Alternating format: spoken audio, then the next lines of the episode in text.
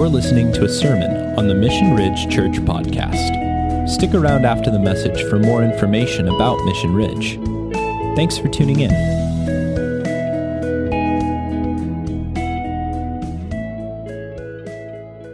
We are in this series called The Last Week, and uh, today's sermon is called Just One Invitation. We're taking a day by day look at the very last week of, of Christ's life before his death, burial, and resurrection. And today we're going to take a look at the Thursday. So we started with Sunday. Last week we were on Wednesday. So intentional with this this week. He really ramps up the, the level of intentionality. And I and I picture Michelangelo with David. You know, that it starts off with this big square block of rock and he chisels away. And I don't know how Michelangelo could just see that, that, that sculpture, the finished product before he ever started, but he, but he could. And I love that about artists. Jesus does the same thing. He knows exactly what needs to happen. He, need, he knows what he needs to say. He need, knows where he needs to be.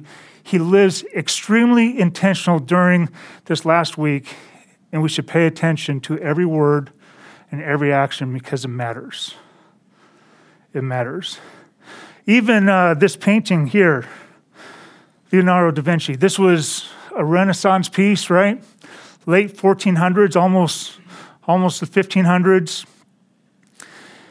Beautiful, beautiful piece of art. Not very accurate historically, but it's beautiful. Um, and then here's the uh, 2020, 2021 COVID Zoom version. This is how. Do you guys remember doing uh, doing your Seder meal last year like this? That was fun.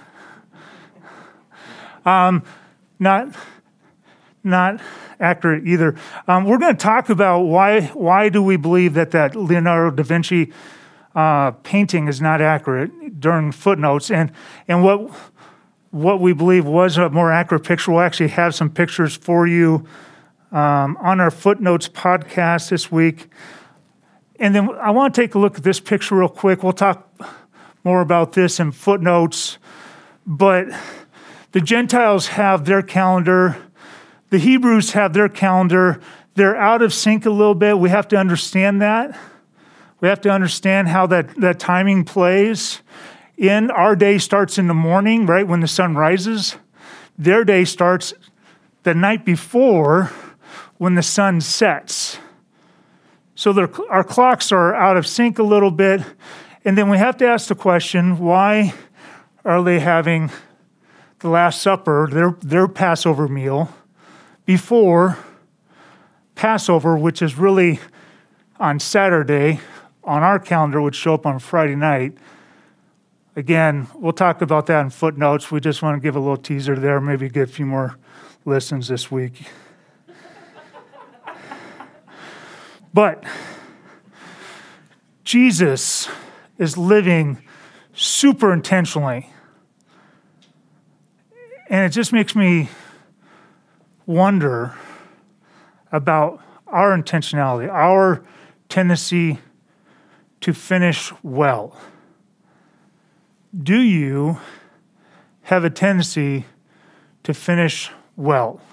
Finish well on your project, school project, right? Finish well with, with your career. Finish well with the, the place you're working at now, even though you're going to work someplace else next week. Finish well in life as a husband or a father or wife or a mother or just as a human being, do you have a tendency to finish well? And if you don't, why? What gets in the way of that? Because if Jesus had a reason to not finish well,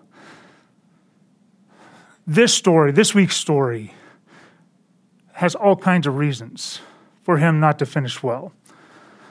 I think it's a human tendency where we let other people's character, their, their character level, influence ours. and maybe even bring it down a notch or two.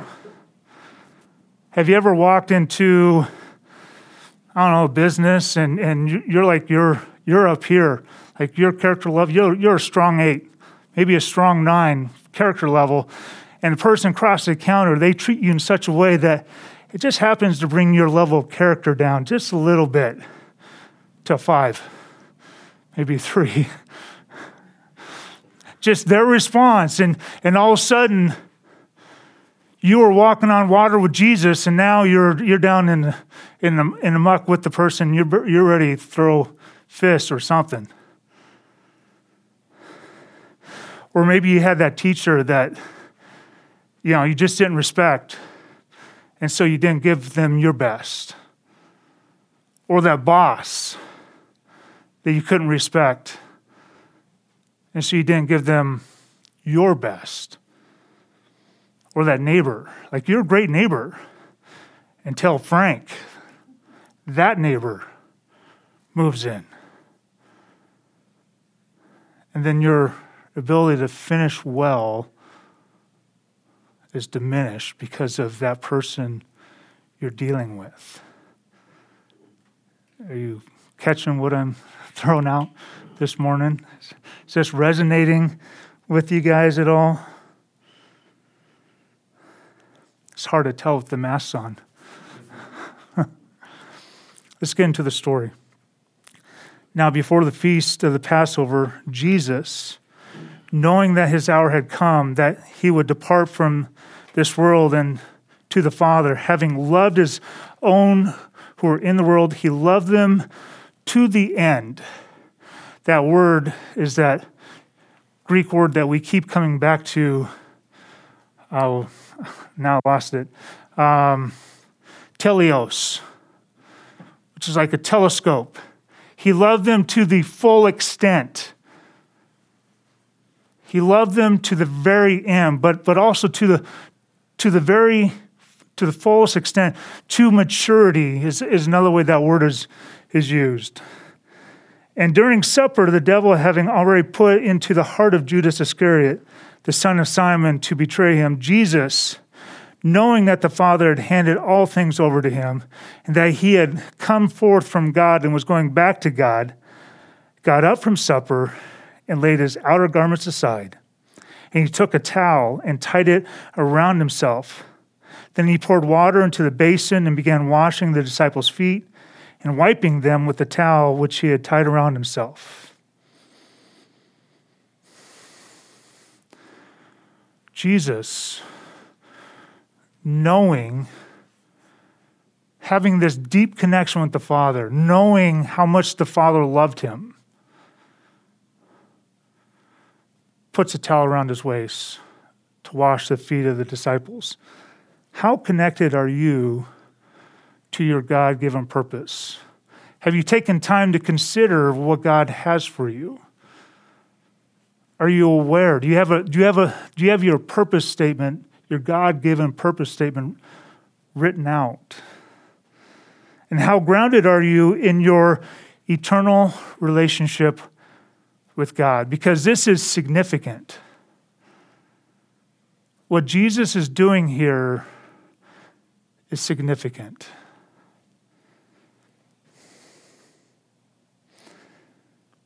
And how does your relationship with God change who, when, why, and how you serve. How does that relationship, since you've come to Christ, is it different? Do you serve differently?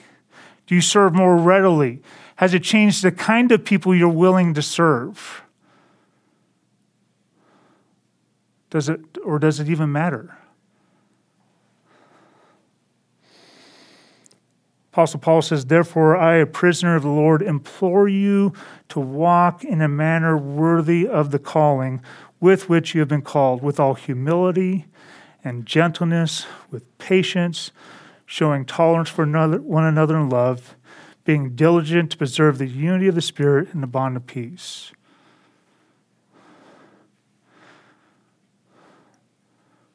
We should walk in a way that's worthy of that relationship that we have with Christ.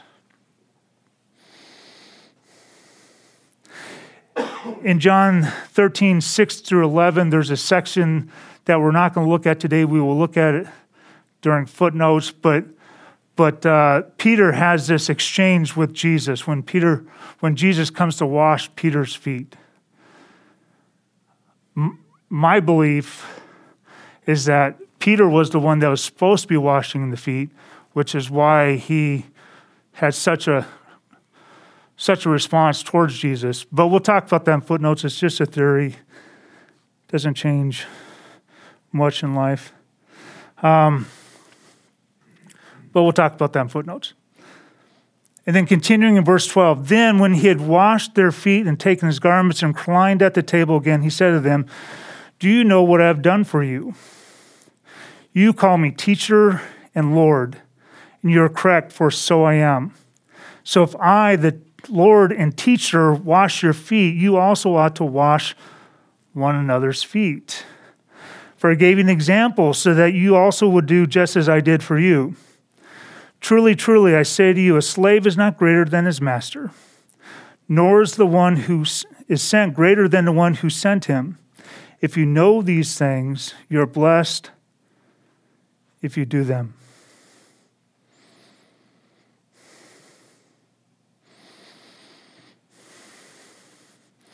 And then a little later, we see that uh, in verse 27 after that, the more after the morsel, Satan then entered into Judas. Therefore, Jesus said to him, What you do, do quickly.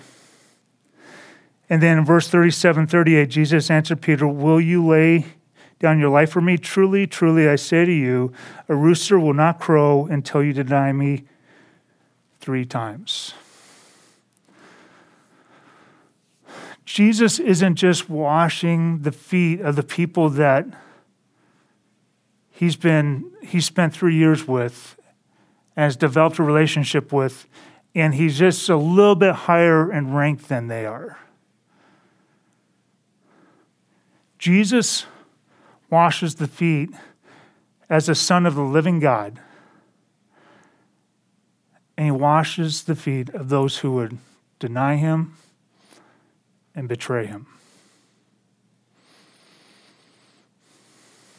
Those who would deny him and betray him. Jesus knows exactly what Peter's going to do. Jesus knows exactly what Judas is going to do. He has full knowledge of what they're going to do, and he washes their feet. I believe Jesus started with Judas and ended with Peter.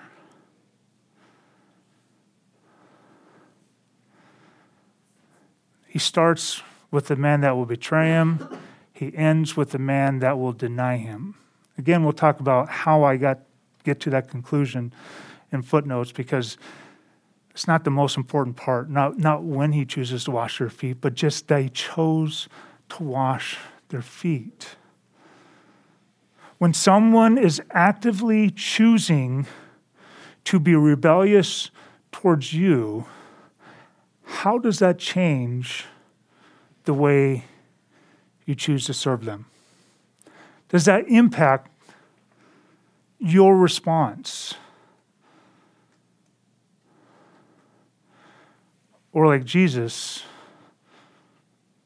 do you choose to wash their feet anyway? When someone actively goes against your belief system, when someone chooses to sell you out, are you willing to serve them the same way you would have served them if you didn't have that knowledge? Or does it change your response? Does it change your reaction? Because Jesus is going to make a big deal to his disciples, to the, to the other 10, that he knows whose feet he's washing. He makes a big deal. He, he wants his disciples to look back on this moment and remember that he wasn't just washing their feet because they weren't denying him, they weren't betraying him. He wanted them to know that he was washing everybody's feet and that they should do the exact same thing.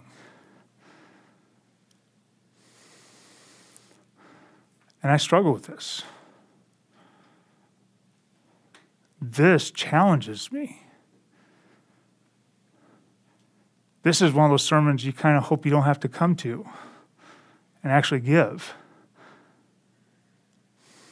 In Bible school, we always wanted we always want Christ to return right before finals. There's some sermons that, as a pastor, you just kind of want God to come back. You want Christ to come back right before you have to give the sermon. Like, I don't mind writing it, but talking about it and actually saying it, that's painful. And it's not just when we know someone is betraying us or denying us, it's just, it's when we suspect. Jesus knows what Peter and Judas will do, and he washes anyway. We assume we know and refuse to wash. There's this idea that was presented uh, to us uh, when we were in Moscow, Idaho, uh, about taking someone to court in our minds. Have you ever taken someone to court in your mind? And, and the way that plays out is, is you think you're in conflict with somebody, you're not totally sure. They had a look on their face, they responded to what you said or did, but you haven't talked about it yet. And so you go to court in your mind and you defend yourself and all these different things that they could or couldn't say or might or might do in response to what you think they think about you. And you you have this little court battle in your mind, and you always win, of course, right?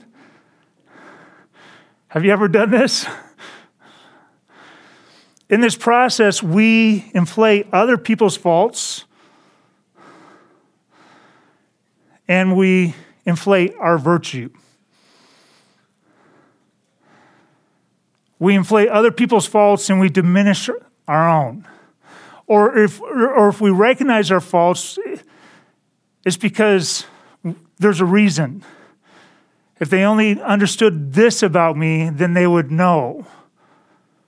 Maybe they'd have some sympathy, some empathy, if they just understood my, my history or what was going on in my day, what happened on reserve as I was driving down the street.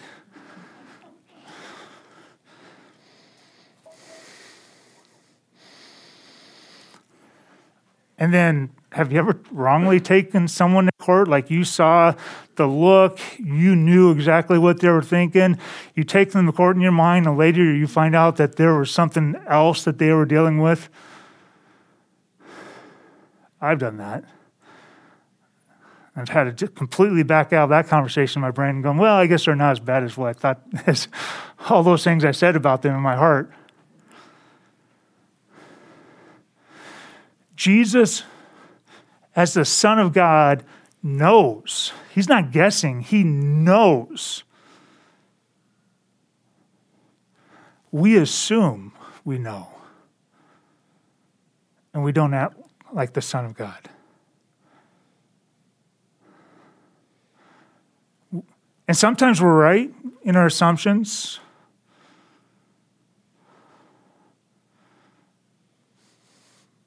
But too often we're not. Right? The implication is this until we're washing the feet of our Judases and our Peters out of love, we have more work to do. When I see this in my own life, I know that God has more work to do in my heart. When I see this in my own life, when I recognize that I was not willing to serve them, I wasn't willing to act like my Savior. I wasn't willing to live out what I see in Christ. I know that God has more work to do in my own heart. And the place I fail at this the most is my home. How about you? Where do you see that you still have work to do? Who's the person?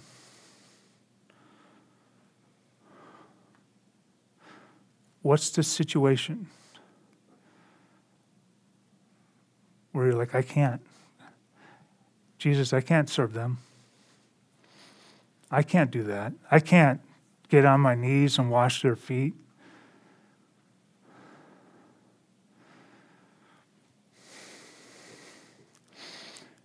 So, some next steps for you stop taking people to court in your mind. I, when I heard about this, I, I had such an automatic response of taking people to court. I still catch myself doing it from time to time. I'm like, stop that. Until they, what I've learned is until they actually say, Rob, you're a screw up, I don't believe that they think it about me because I am not a prophet. And all I have to do is be wrong once as a prophet, right? You guys do know that as prophets, that if you're wrong once, you get stoned. So until God makes you a prophet, you don't get to assume what you know, that you know what the other person's thinking. Stop taking people to court in your mind. It will save you all kinds of angst, and it'll give you the ability to respond to that person in better ways. Stop taking the court. Refuse to inflate other people's faults. Refuse to focus on, on the mistakes of other people. If anybody could do that, that was Jesus, right? I mean, he knew. He knew when he went to the cross. And we're grateful for that act for us, but sometimes we don't think that that act is enough, sufficient for other people in our lives. And it's just not true. and refuse to deflect blame. I need to own my mistakes before you come and tell me about them.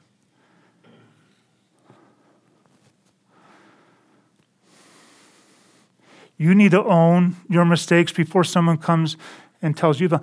How much better would our families, would our homes be, and our churches be if as Christians we did that on a consistent basis where we where we dealt with the log in our own eye. Because Christ just wants us to get rid of it. He doesn't, he doesn't want to blame us, He doesn't want to punish us. Uh, he will to teach us, but that's not his desire for us. Stop taking people to court in your mind. And then tend to your heart. Tend to your heart. We respond to situations based off of the wounds of our heart, and we don't ever deal with those wounds. We carry wounds in our heart, and we respond to situations today like it, like here's a little event today and we respond like it's this big because we're not responding to today, we're responding to something that happened in the past. Anytime you're in a flight, fight, or freeze mode, you're not really responding today. That's your emotional memory, that's your limbic system taking over.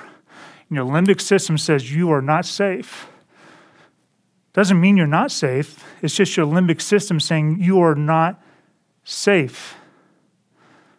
And until you deal with those wounds, you're going to respond in a fight, flight, or freeze mode.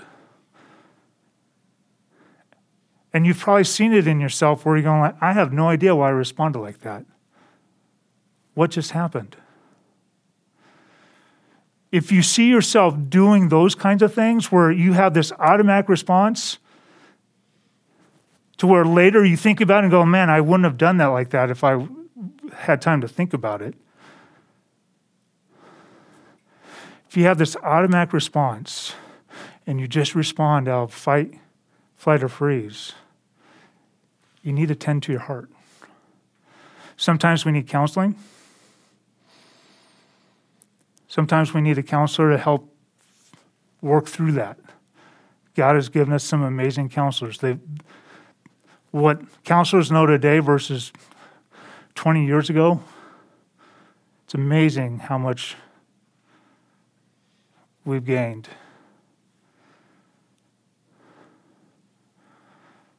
And there's some, you know, there's there's some church cultures that say we don't do counseling around here because because we got it all figured out.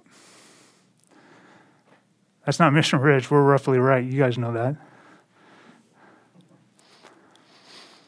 I know I know of a, of a friend that uh, her brother-in-law went to his pastor. He was on staff at a church.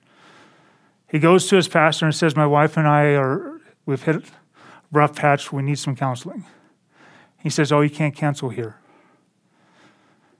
He goes, "Well, do you know somebody in town I could counsel with?" And he said, No, you can't counsel in this town. He goes, Well, what do you want me to do? He goes, You need to go a couple towns over and find a counselor so no one here finds out. We are not going to be that kind of a church. We're going to tend to our hearts. We're going to invite in counselors so that we're not responding out that fight, flight, or freeze mode and blowing up relationships because of it. We have to tend to our hearts.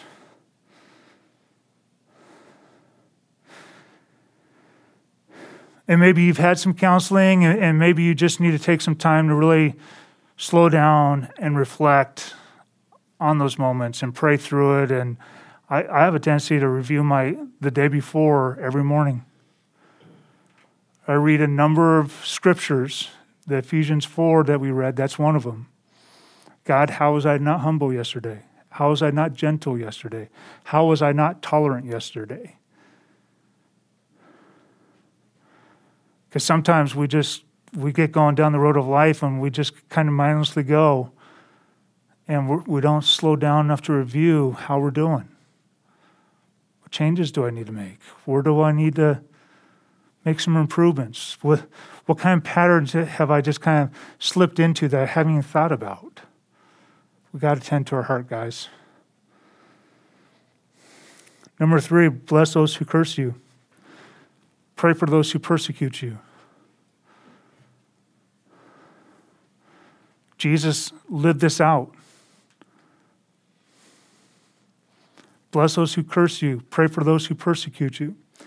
In Matthew 5, it says, You have heard this that was said, You shall love your neighbor and hate your enemy. That was their religious view.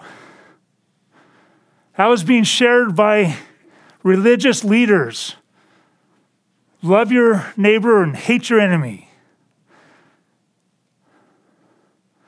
If you go back and look at Leviticus 19, they misquote the scripture. They, and they completely miss the part where it says, I am the Lord. Don't misquote scripture, it's dangerous. You shall love your neighbor and hate your enemy, but I say to you, love your enemies and pray for those who persecute you, so that you may be sons of your Father who is in heaven. Who wants to be that person? Like a son of the living God. By the way, I love my enemies. I personally don't have any enemies. I am, no one is my enemy. I may be someone else's enemy, and, and, I, and I wish I wasn't true, but there's some people that don't like me. I've hung out with myself for 50 years, I get that. But as far as it depends on me, I have no enemies because my God doesn't allow me to. They may find me an enemy, but I don't find them as an enemy. I pray for them, Love your enemies. Pray for those who persecute you. Every relationship that I found I was, there was tension in, and I've prayed that God would bless them, God has completely redeemed 100%. Not usually immediately.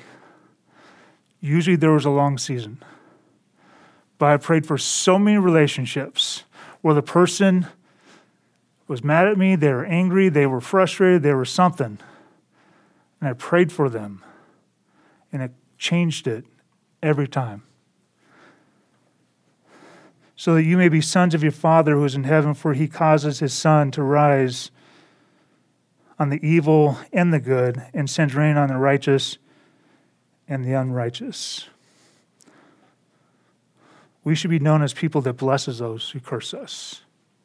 We should be known for praying for people that persecute us. That God would work in their lives and do a miracle and completely change their circumstances. That's the kind of people Christ is calling us to. And then the fourth next step, which makes all the other steps possible, continue to abide in Christ. Continue to abide in Christ. I can't do these things without a personal connection with Christ where day by day I connect with Him. And when I get out of that pattern of connecting with Him, I find myself getting into trouble. I find my old patterns starting to creep up again. Those old ways of doing things. Peter Scazzero says, I am convinced that a significant reason so many Christian leaders lack the qualities Jesus modeled is because we skim in our relationship with God.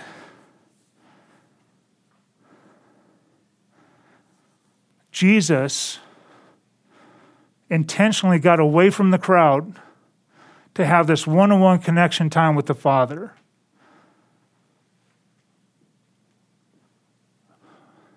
Was that the time that he got like regenerated and repowered up?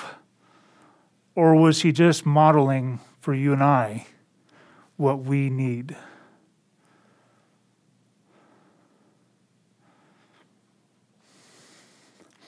Jesus says, I am the vine, you are the branches. He who abides in me and I in him, he bears much fruit, for apart from me you can do nothing. If anyone does not abide in me, he is thrown away as a branch and dries up. And they gather them and cast them into the fire, and they are burned. If you abide in me, and my words abide in you, ask whatever you wish, and it will be done for you. Especially especially if you're praying for your enemy.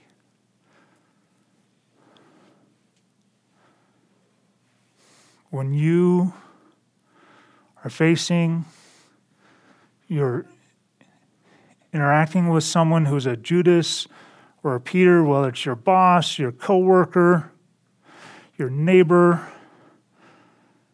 your teacher, these are painful experiences. And I don't want to diminish that. These experiences will challenge us to our core. When you're falsely accused, or when people are just ungracious, maybe they're saying some true things, but they're just ungracious about it. Or all their actions seem to be working against what we're trying to get done, what we believe God has called us to what we believe we're supposed to live out, and there's just this constant friction, there's frustration.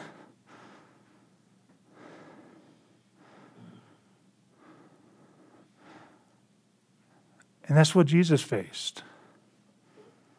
He faced opposition everywhere he went. But how much harder is that opposition when it's in your midst? when it's people that you should be able to trust, it's people that you've spent hours with, years, that you gave them your all.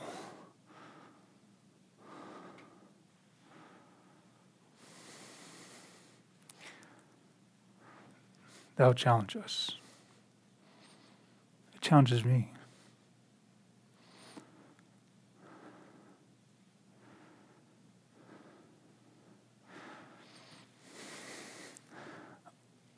Are you going to be a person who finishes well? not because of what the person across the counter says or does, not because of what your boss says or does, not because of the opposition you face, but because of your relationship with Christ and what you see Him doing, and you are trying to emulate His actions. And I love that John uses that word telos.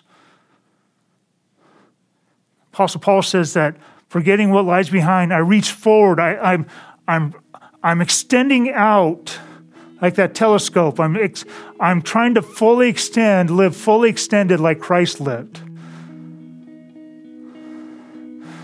I'm not there yet, but I'm striving for it. I'm striving to be like Christ. That's how we finish well. Thanks for listening to the Mission Ridge Church Podcast.